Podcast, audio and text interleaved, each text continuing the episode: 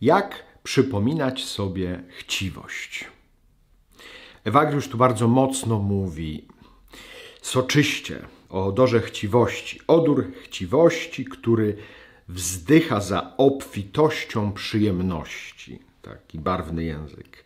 I mówi: Przypomnij sobie, ile chciwość pieniędzy wywołała wojen, ile wzniosła więzień i wymyśliła narzędzi tortur tak mocno. I odwołuje się jeszcze do Słowa Bożego, do pierwszego listu do Tymoteusza, szósty rozdział, dziesiąty wers.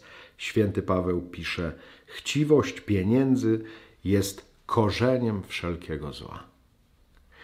Warto sobie to co jakiś czas przypominać, do czego może prowadzić chciwość, bo my szybko zapominamy. I nie chodzi o wielkie dramatyzowanie, ale o to, że rzeczywiście to nas w życiu oszukuje. Nie, nie dotyczy to tylko mnichów, chociaż jak myślimy e, w kontekście mnichów, którzy ślubują ubóstwo, że takie wielkie zagrożenie też na mnichów spada, jeżeli hołdują chciwości, to co mówić o nas, którzy może mamy trochę więcej.